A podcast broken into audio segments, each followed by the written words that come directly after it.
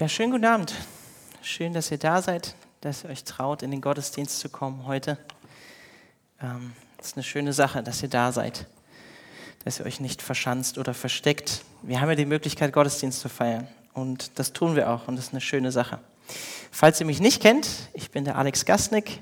Ich leite den Mittwochsgottesdienst mit dem Lukas zusammen und dem Markus und wir haben ein wunderbares Team. Ich glaube, wir sind fast teilweise so groß gewesen als Mittwochsleitungsteam wie die Leute, die in den Gottesdienst kamen. Aber die Zeit ist vorbei, es sind mehr Leute da, das ist auch schön. Genau, und wir sind im 1. Samuel, Kapitel 4.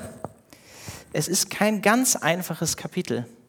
Aber auch das Kapitel gehört zu Gottes Wort dazu. Und so ist das, wenn wir durch Gottes Wort gehen. Da gibt es schwerere, herausforderndere Kapitel und einfache Kapitel. Das ist herausfordernd. Auch wenn wir das singen, wie im letzten Lied eigentlich gerade, ne, was die Lea auch noch gebetet hat am Ende, dass Gott uns, oder dass wir wirklich die Bereitschaft eigentlich haben. Ich habe gerade eigentlich gebetet bei dem Lied, Gott schenkt mir das auch, dass ich das nicht nur singe, sondern wirklich bereit bin, das auch zu beten und auch wirklich von Herzen zu wollen. Weil dazu gehört was, wenn ich den Heiligen Geist darum bitte, dass er mich dahin führt, dass ich ihm vertraue. Das heißt, er wird mich auch in Situationen führen, wo es schwierig ist, Gott zu vertrauen. Und wir sind als Menschen doch sehr bequem und mögen nicht die Herausforderungen. Und mögen nicht gerne in diese Situation geführt werden, wo wir so herausgefordert sind, Gott zu vertrauen. Wer war denn letzten Mittwoch da oder hat die Predigt gehört? Doch schon ein paar, das ist gut. Ich mache es kurz, letzten Mittwoch ging es um die zweite Gerichtsankündigung eigentlich oder auch die Einladung zur Umkehr, wie Lukas gesagt hat. Gott gibt uns immer die Einladung umzukehren für Eli durch den kleinen Samuel, der ihm im Tempel gedient hat, in der Stiftshütte gedient hat. Und wir haben gesehen, dass Samuel als Prophet auch bestätigt wurde von Gott. Und ja, die etwas so resignierende Antwort eigentlich vom Hohepriester Eli, der zu der Zeit schon etwas älter war, auf diese Gerichtsankündigung war, er ist der Herr, oder Gott ist halt Gott, und er tue, was ihm wohlgefällt. Das ist so ein bisschen zweischneidig, ne, wie man das verstehen kann. So auf der einen Seite, ja, Gott ist Gott und er kann tun, was er will, auf der anderen Seite auch so ein bisschen, ja, ich kann da eh nichts viel machen, er ist halt Gott und er macht, was er möchte, anstatt zu sagen, ich kehre um und ich ermahne meine Söhne, die auch als Priester gedient haben und Gott nicht geehrt haben in dem, was sie getan haben. Und heute geht es im Prinzip um die Erfüllung dieser Gerichtsankündigung in Kapitel 4. Und wir hatten in Kapitel 2 auch schon die erste Ankündigung von einem Mann Gottes, sein Name wird nicht erwähnt, auch schon gesehen, wo Eli Gericht angedroht wird. Ich lese die ersten 2 Verse aus Kapitel 4, 1. Samuel, aus der Schlachterübersetzung. Und das Wort Samuels erging an ganz Israel. Und Israel zog aus in den Kampf den Philistern entgegen und lagerte sich bei Eben-Eser. Die Philister aber hatten sich bei Afek gelagert. Und die Philister stellten sich in Schlachtordnung auf gegen Israel. Als aber der Kampf sich ausbreitete, wurde Israel von den Philistern geschlagen. Und sie erschlugen aus den Schlachtreihen im Feld etwa 4000 Mann.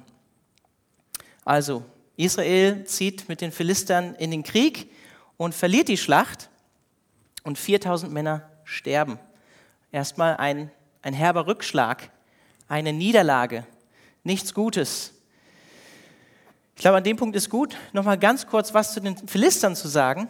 Ich glaube, den meisten von euch sind die Philister ein Begriff, aber die Philister waren so mit einer der stärksten Widersacher gegenüber dem alten Israel, gegenüber, ja, in der Geschichte eigentlich auch. Und die meisten von euch kennen wahrscheinlich Simson und so seinen Alleingang im Kampf gegen die Philister in dem Richterbuch, Kapitel 13 bis 16. Die Philister sind wahrscheinlich so im 12. Jahrhundert vor Christus in Kanaan angekommen, war wahrscheinlich ein Seevolk, was ursprünglich aus Kreta stammte. Und die haben den südlichen Küstenstreifen besetzt, was heute mehr oder weniger, also ging noch weiter, der Gaza-Streifen ist. Und sie hatten auch eine Stadt, die hieß Gaza. Sie hatten 5 Städte. Und etymologisch, also betrachtet, stammt der Begriff Palästina von der Wurzel her auch von Philister ab. Einfach so als Seitennotiz. Und sie hatten mehrere Götter, unter anderem den Gott Dagon oder Dagan, Fischgott, kann aber auch Getreide bedeuten im Semitischen, haben Astarte verehrt, die Fruchtbarkeitsgöttin, und Baal-Zebub, Baal-Zebub kennt ihr wahrscheinlich auch aus dem Neuen Testament. Jesus benutzt diesen Namen auch für den Teufel an sich. Und man hat herausgefunden, so durch Grabung, sie haben wohl auch gerne Schwein gegessen. Das war ja in Israel verboten, Schweine zu essen. Sie werden als Unbeschnittene bezeichnet und in der Septuaginta, der LXX, das ist die griechische Übersetzung des Alten Testaments aus dem Hebräischen, auch öfter einfach vom griechischen Wort her als Heiden übersetzt, also als Gottlose, die Gott nicht kannten. Aber sie waren technisch scheinbar weiterentwickelt als Israel und nutzten zu dieser Zeit schon Eisen anstatt Bronze. Lesen wir auch in 1. Samuel 13 später von. Was vielleicht auch so ein Grund dafür war, dass die Philister ja doch ein starker und dauerhafter Gegner der Israeliten waren, weil sie scheinbar technisch entwickelter waren und überlegener waren. Dann lesen wir weiter. Also erste Niederlage, ein Rückschlag für die Israeliten. Vers 3. Und als das Volk ins Lager zurückkam, da sprachen die Ältesten von Israel: Warum hat uns der Herr heute vor den Philistern geschlagen? Lasst uns die Bundeslade des Herrn von Silo zu uns herholen, so wird er in unsere Mitte kommen und uns aus der Hand unserer Feinde retten. Und das Volk sandte nach Silo und ließ die Bundeslade des Herrn, der Herrscher, der über den Cherubim thront, von dort holen. Und die beiden Söhne Elis, Hofni und Pinhas, waren dort bei der Bundeslade Gottes. Und es geschah, als die Bundeslade des Herrn in das Lager kam, da jauchzte ganz Israel mit großem Jauchzen, sodass die Erde erbebte. So, Vers 3, die Israeliten nach der Niederlage fragen sich das, was sich eigentlich alle von uns fragen würden, wenn wir einen Rückschlag haben oder wenn wir eine Niederlage erleben, wenn wir an Gott glauben: Wo war Gott? Warum hat Gott das zugelassen? Sie sagen hier: Warum hat uns der Herr heute vor den Philistern geschlagen? Was ja von einer gewissen Erkenntnis zeugt vom Volk Israel, dass Gott irgendwas mit dieser Niederlage zu tun hatte. Das war vorhanden, aber sie haben die falschen Schlüsse, wie wir später sehen werden, daraus gezogen.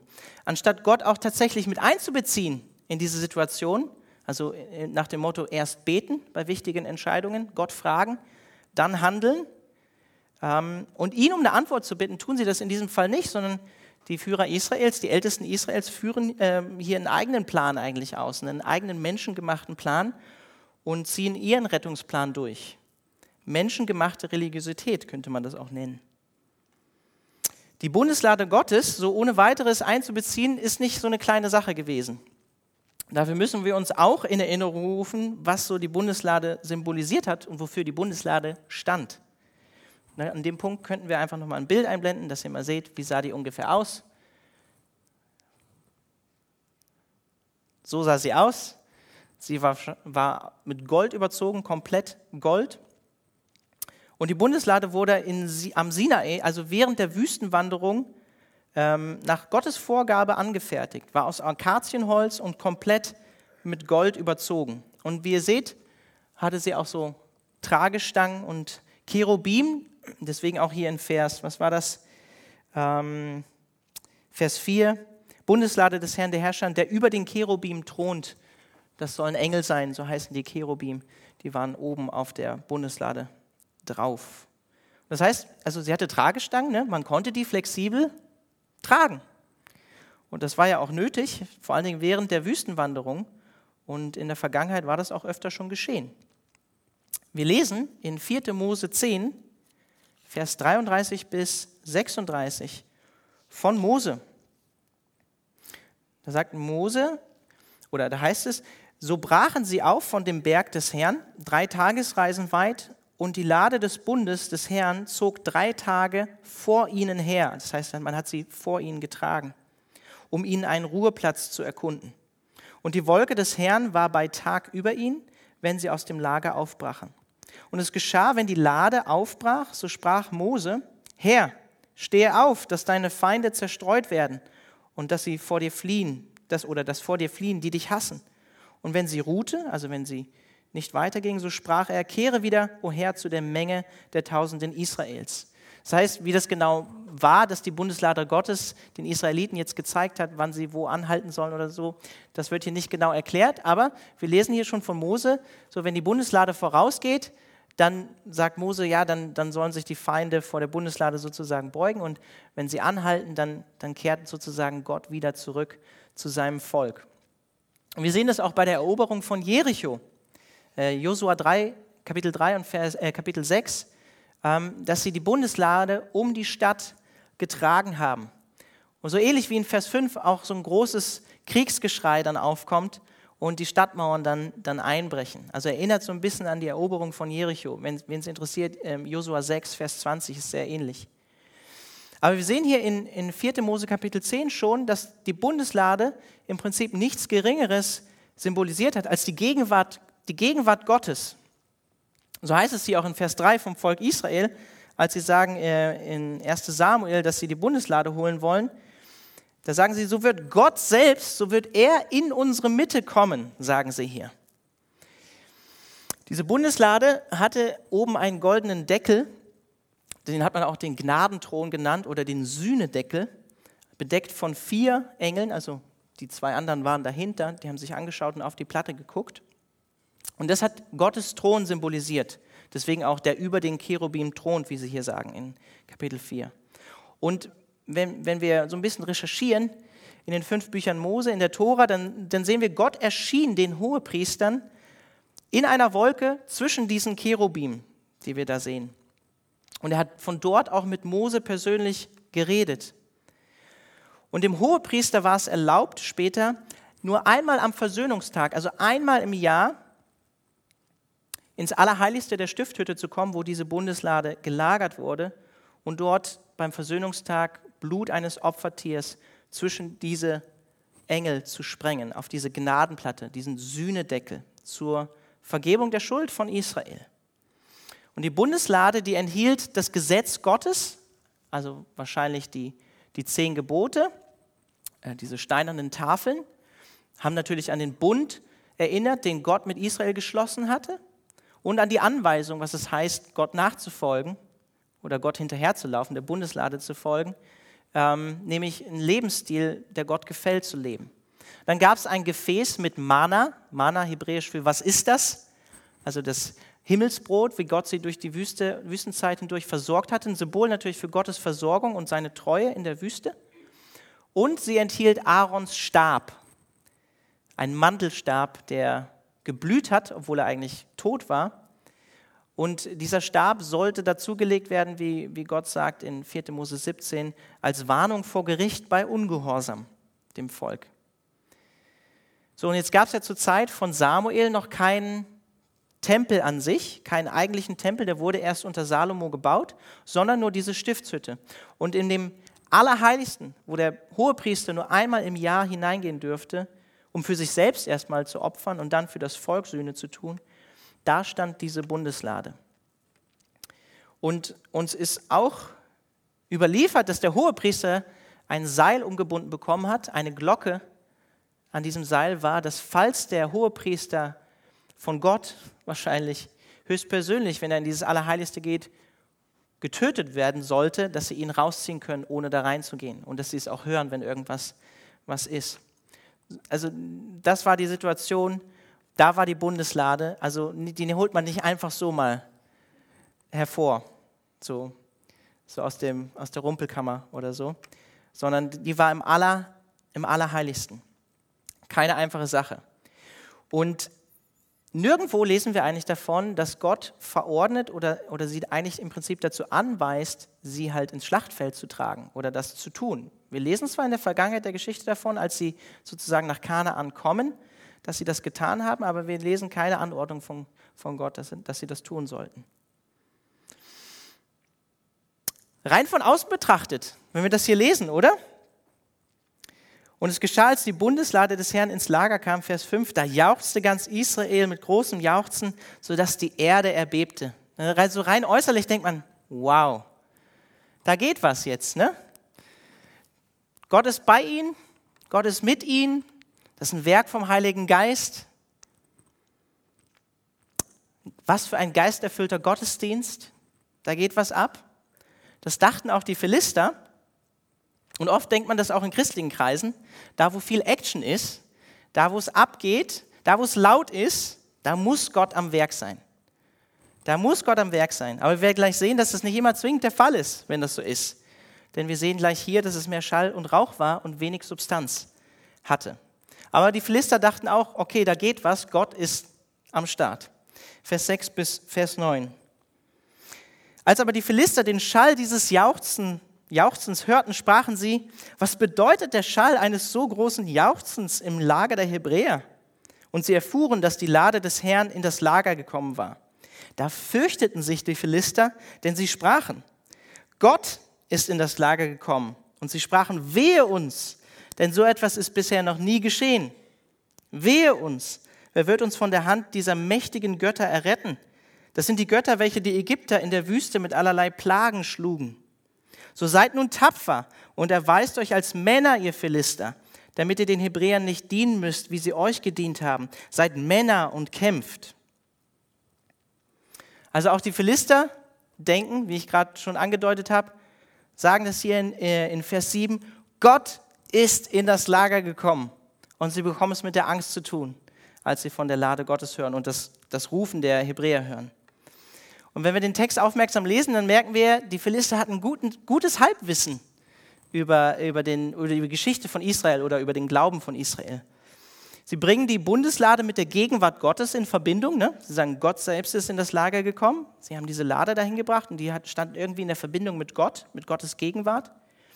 Und sie erwähnen in Vers 8 die Befreiung aus Ägypten von den Hebräern. Sie wussten auch davon.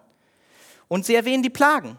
Fälschlicherweise sagen sie dann hier im Text so, dass die Ägypter in der Wüste von den Göttern oder von Gott geschlagen wurden. Hier steht im Hebräischen das Wort Elohim, der Plural von Gott, kann man aber auch in der Einzahl und manche Übersetzungen machen das auch im Singular übersetzen, also Gott, hier Schlachter übersetzt mit Götter.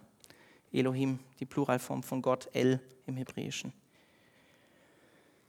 Genau, aber die Philister waren mutig und mannhaft. Wer von euch war denn, also ich finde das stark, was die Philister hier sagen. Sie sagen trotzdem, hey, seid Männer, kämpft trotzdem. Wer war denn von euch am Sonntag da?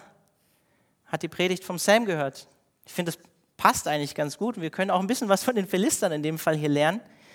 Sam hat uns schon dazu aufgefordert, er hatte diesen Vers aus Sprüche, ich glaube 27 Vers 1 oder 28 Vers 1, wer weiß es noch? Ich weiß es gerade nicht ganz genau, aber die Gerechten sind furchtlos wie ein junger Löwe. Ja? Wir dürfen furchtlos sein, weil wenn Gott für uns ist, wer soll gegen uns sein, sagt der Römerbrief. Ne? Das fehlt uns vielen und Sam hat uns dazu eingeladen und uns daran erinnert und aufgefordert, furchtlos zu sein. Ich kann euch nur dazu ermutigen, die Predigt nochmal zu hören. Ich fand es eine wirklich starke und ermutigende Predigt vom Sam. Genau. Das sagen auch hier die Philister, seid Männer und kämpft. Lesen wir weiter in Vers 10 und Vers 11. Da kämpften die Philister und Israel wurde geschlagen. Doch nicht gewonnen. Und jeder floh in sein Zelt und die Niederlage war sehr groß, da aus Israel nicht nur 4.000 Mann fielen, sondern 30.000 Mann Fußvolk. Und die Lade Gottes wurde weggenommen und die beiden Söhne Elis, Hofni und Pinhas, kamen um. Man hatte schon so geahnt, ne? So Hofni und Pinhas werden erwähnt, sie sind irgendwie bei der Lade Gottes, wenn ihr die Kapitel davor mitgelesen habt, kann das gut gehen? Fragt man sich schon. Also sehr große Niederlage heißt hier, 30.000 Tote. Die Priester Hofni und Pinhas sterben, die Bundeslade wird von den Philistern erobert. Gott musste seinem Volk schmerzhaft beibringen, dass ihr Denken über ihn selbst und über die Bundeslade nicht richtig war, dass das schief lag. Bei anderen Nationen, so im Umfeld von Israel, war das durchaus normal, dass man die Götterstatue mit in den Krieg getragen hat, damit sie zum Sieg verhilft, damit der Gott zum Sieg verhilft. Und scheinbar hatten die Israeliten hier so ähnliches heidnisches Denken über die Bundeslade auch mit übernommen. Sie dachten, sie könnten die Bundeslade so als eine Art, ich weiß nicht, Hasenpfote oder Talisman benutzen.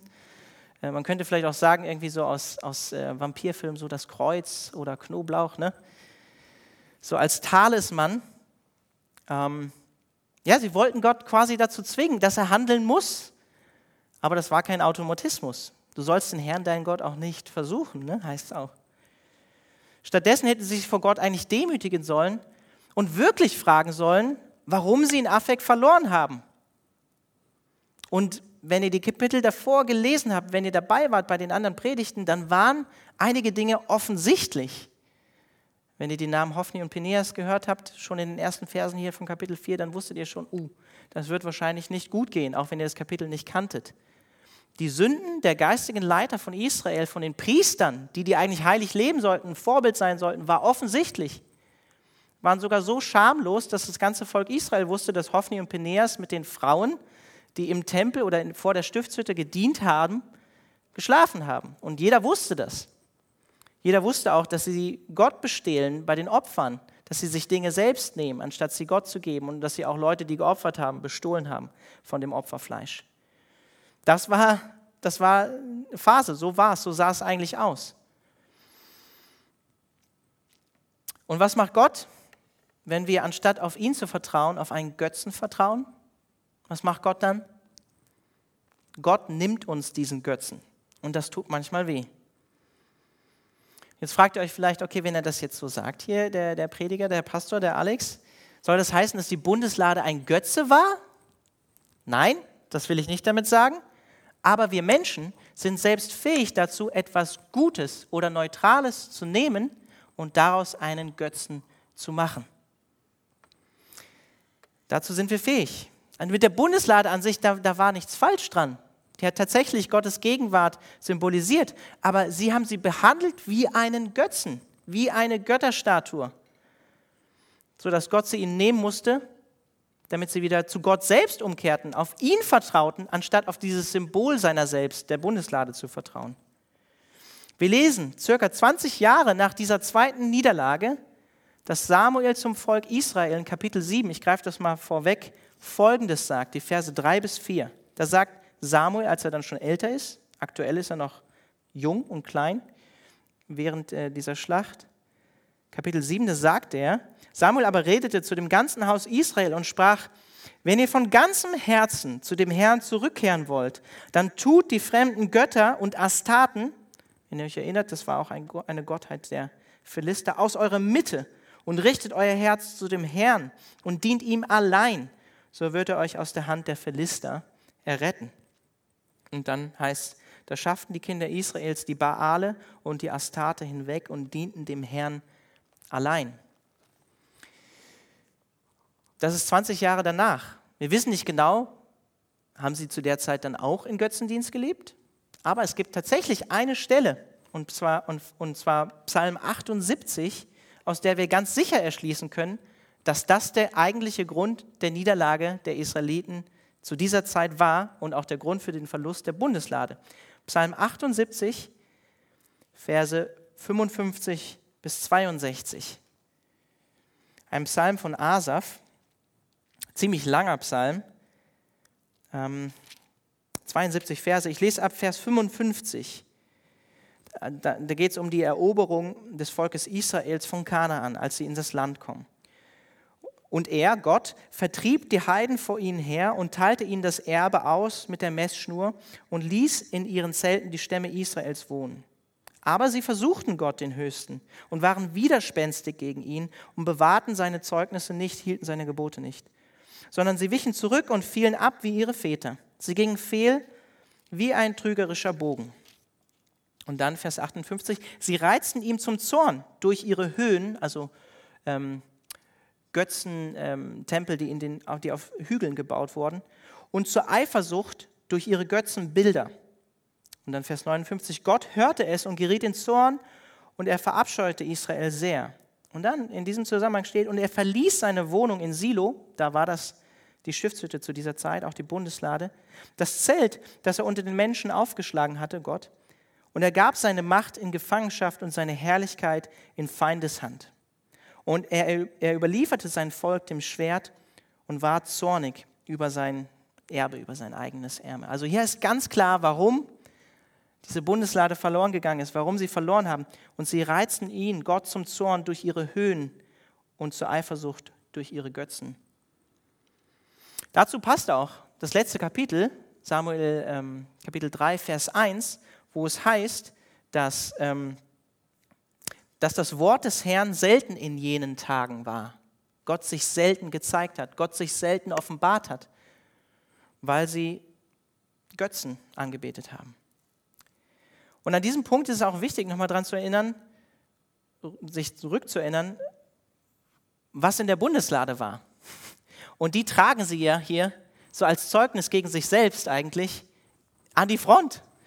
Ne, da waren die Gebote Gottes drin, die sie nach Psalm 78 missachtet haben, die Priester sogar missachtet haben, die Lade getragen haben, ne? Die in Ehebruch und Unzucht gelebt haben, die Gott verhöhnt haben durch das, wie sie ihren Dienst ausgeführt haben. Und es war ein Zeichen auch ja für den Bund, den das Volk Israel mit Gott geschlossen hatte. Und was hatten sie gemacht? Sie hatten nicht nur ausschließlich Gott in ihrem Bund, sondern sie haben Astarte angebetet und Baal-Zebub angebetet, noch andere Götter angebetet. Außerdem enthielt es das Mana, wie ich gesagt habe, eine Erinnerung daran, dass es Gott selbst ist, der versorgt oder einen Sieg schenkt oder segnet in diesem Sinne. Aber sie haben letztlich auf den Gegenstand an sich vertraut, anstatt auf Gott selbst zu vertrauen. Und dann der Stab Aarons, der als explizit erwähnt wird im 4. Buch Mose, als Warnung vor Gericht bei Ungehorsam. Und das tragen Hofni und Pinhas an die Front.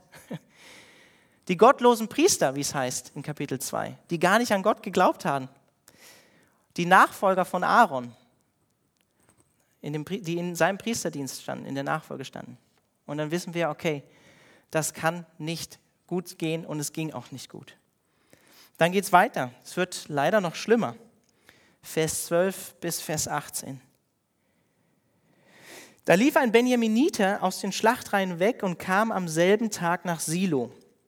Seine Kleider waren zerrissen und Erde war auf seinem Haupt gestreut. Also ein Symbol und ein Sinnbild für Trauer und Buße. Und als er hineinkam, siehe, da saß Eli, der Hohepriester, auf dem Stuhl an der Seite des Weges und hielt Ausschau. Denn sein Herz bangte um die Lade Gottes. Als nun der Mann in die Stadt kam und Bericht brachte, da schrie die ganze Stadt auf. Und als Eli das laute Geschrei hörte, fragte er, was ist das für ein Lärm? Da kam der Mann schnell und berichtete es Eli. Eli aber war 98 Jahre alt und seine Augen waren starr, sodass er nicht mehr sehen konnte. Aber der Mann sprach zu Eli, ich komme vom Schlachtfeld, ich bin heute vom Schlachtfeld geflohen. Er aber sprach, wie steht die Sache, mein Sohn?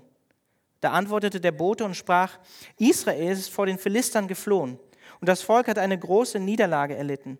Und auch deine beiden Söhne, Hofni und Pinhas, sind tot und die Lade Gottes ist weggenommen. Als er aber die Lade Gottes erwähnte, da fiel Eli rückwärts vom Stuhl neben dem Tor und brach das Genick und starb. Denn er war alt und ein schwerer Mann. Er hatte aber Israel 40 Jahre lang gerichtet.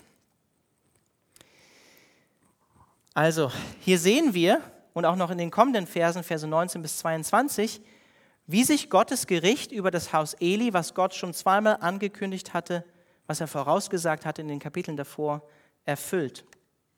Wir lernen daraus natürlich auch Gottes Vorhersagen, Gottes Gerichtsverheißungen, die er vorher ansagt, die werden auch eintreffen. Ich persönlich habe mir so die Frage gestellt, oder wir dürfen uns die Frage stellen, warum Eli, der Hohepriester, der zweimal vorher eine Gerichtsandrohung von Gott bekommen hat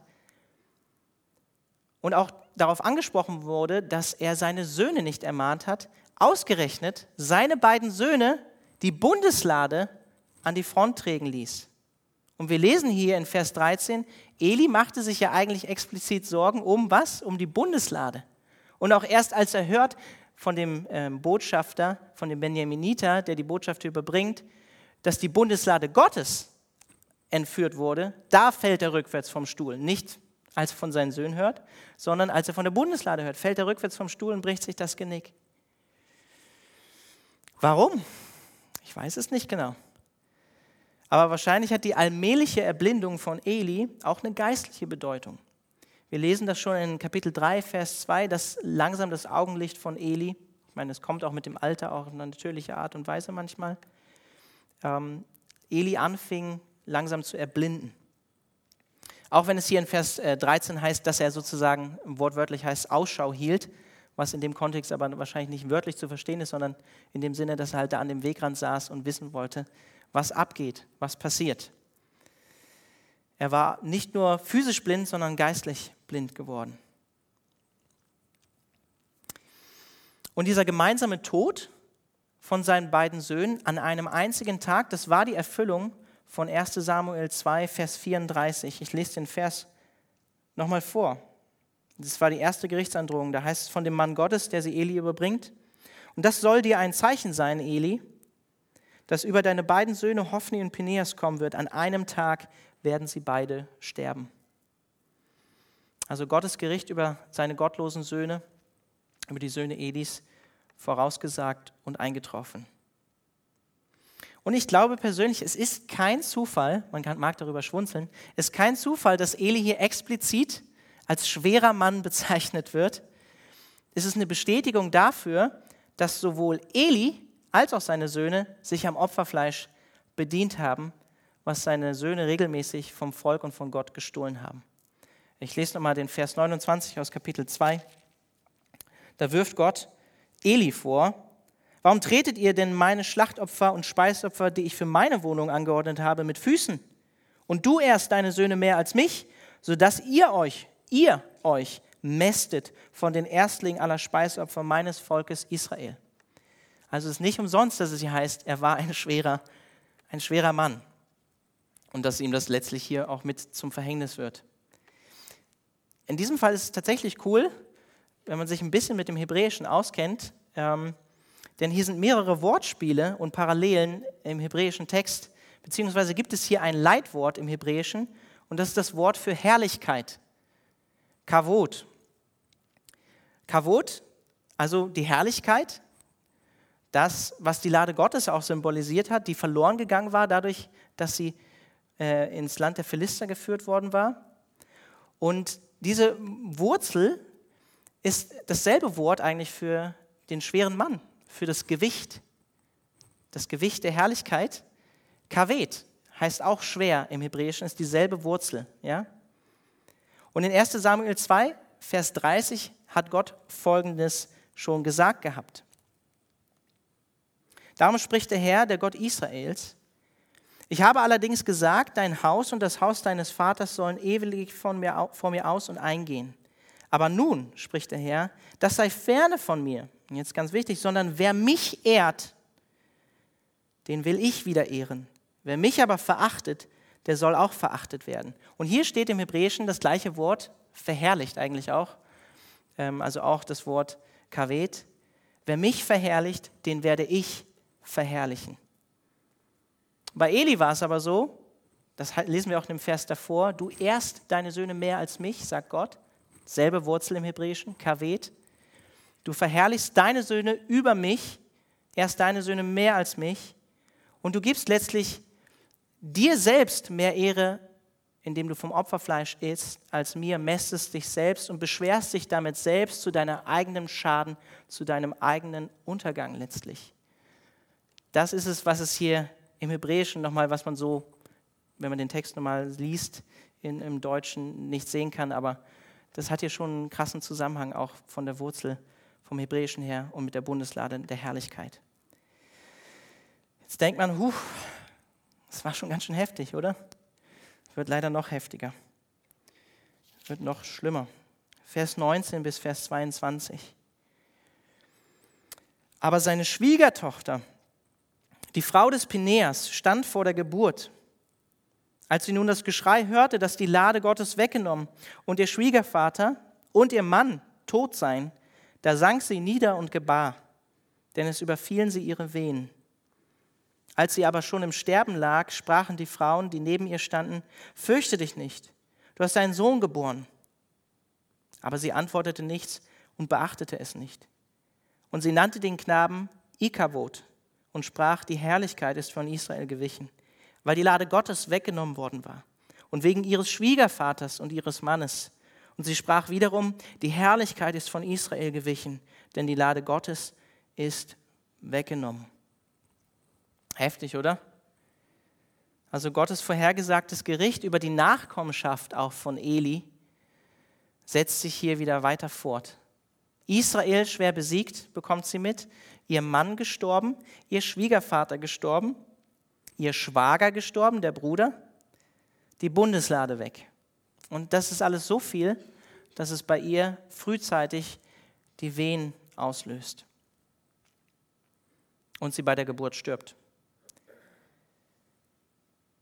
Und hier ist die Rede von der Frau von Pinhas. Und wir haben in Kapitel 2 gelesen, dass Pinhas und Hofni mit den Frauen geschlafen haben, die Tempeldienst geleistet haben bei der Stiftshütte. Das heißt, dass der Pinhas nicht nur in Unzucht gelebt hat, sondern sogar in Ehebruch gelebt hat, weil er eigentlich eine Frau hatte. Und hier den Namen, da sind wir wieder bei der hebräischen Wurzel, den Namen, den sie hier ihrem Sohn gibt, ist wieder das Leitwort Herrlichkeit, auf Hebräisch Kavod, I-Kavod, keine Herrlichkeit mehr. Oder auch, man kann es auch übersetzen mit wo ist die Herrlichkeit. Also das ganze Kapitel, schon eine gewisse Schwere, eine gewisse Abwärtsspirale, die sich bis nach unten durchzieht, jetzt hier, auch zum Tod der Frau von Pinhas. Aber gleichzeitig auch Gottes souveräne Erfüllung, die er angekündigt hatte in den Kapiteln davor, über dem Haus Eli, sowie auch über Israel als Ganzes.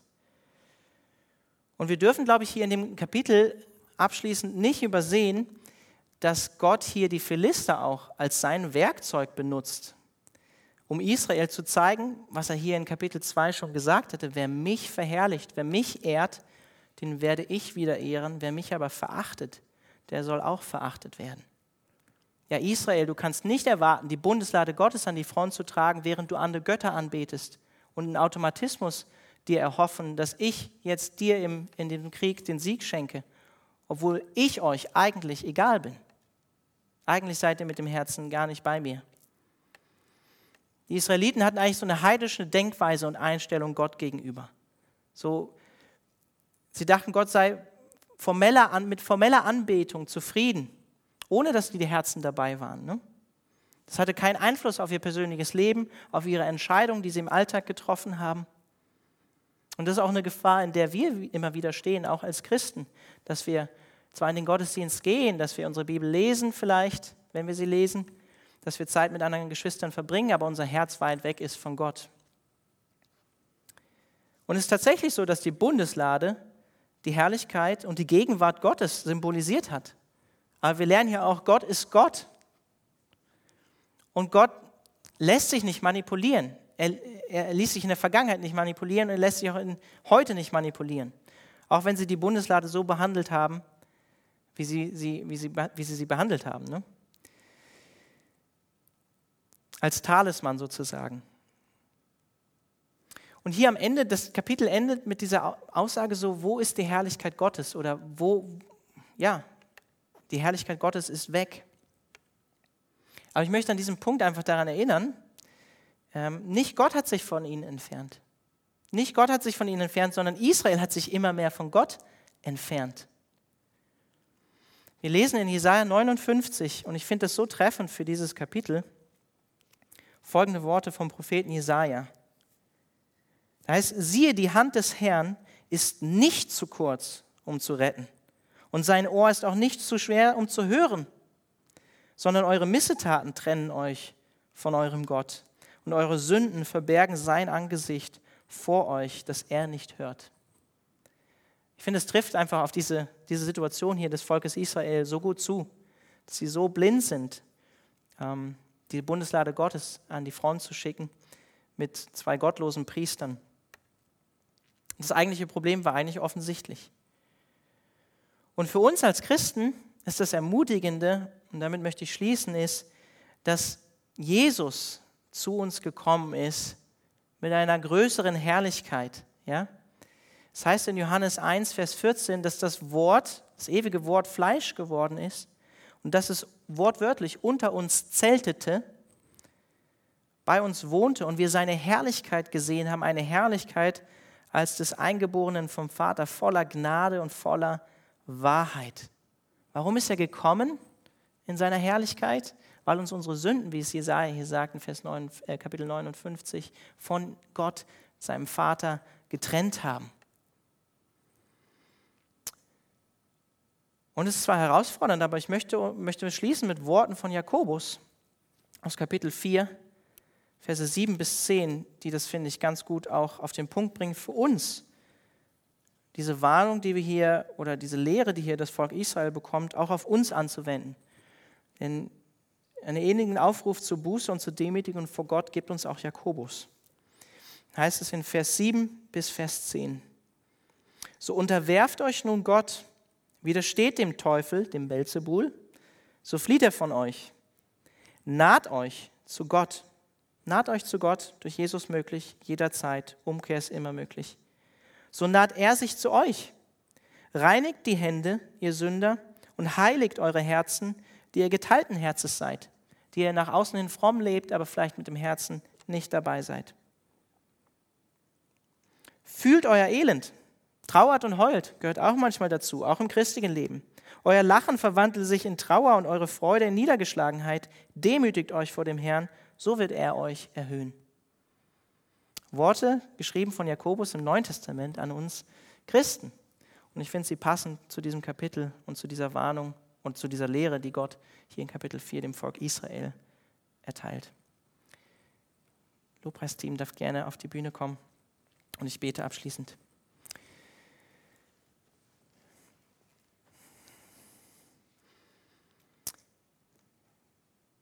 Jesus, ich danke dir dafür, dass in dir ja Gnade und Wahrheit zu uns gekommen ist. Und ja, ich muss an die Stelle auch denken in, ich glaube, Matthäus 15, einfach von den, wo du dir auch die Pharisäer ermahnst und zu ihnen sagst, dass sie zwar mit den Lippen Gott preisen, Gott ehren, aber ihr Herz weit entfernt von dir ist und dass sie menschengemachte Gebote den Menschen auferlegen. Und Herr, ich bete für uns, die wir heute Abend hier sind.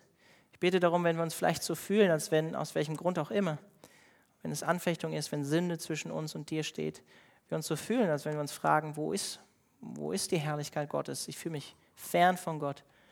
Dass wir den Mut haben, zu deinem Gnadenthron zu kommen, wofür die Bundeslade steht. Nämlich, ja, wie wir in Hebräer lernen, dass wir zu deinem Thron kommen können und dass du mit deinem Blut den Weg freigemacht hast ins Allerheiligste, nämlich was letztlich nur ein Abbild ist für den Himmel, dass du den Weg freigemacht hast und dass wir zu dir kommen dürfen, so wie Sam auch am Sonntag gepredigt hat, aufrecht stehend im Glauben an dich, mutig vor den Thron kommen dürfen. Und ich bete einfach darum, stellvertretend auch für jeden Einzelnen, der hier ist, wenn wir uns getrennt von dir fühlen, wenn da Sünde in unserem Leben ist, wenn wir umkehren müssen oder wenn wir uns einfach auch nur getrennt fühlen von deiner Herrlichkeit, dass wir uns dir zuwenden in diesem Glauben an dein Blut, dass du uns reingewaschen hast, Jesus, und dass der Zugang zu Gott, dem Vater, durch dich jederzeit möglich ist. Amen.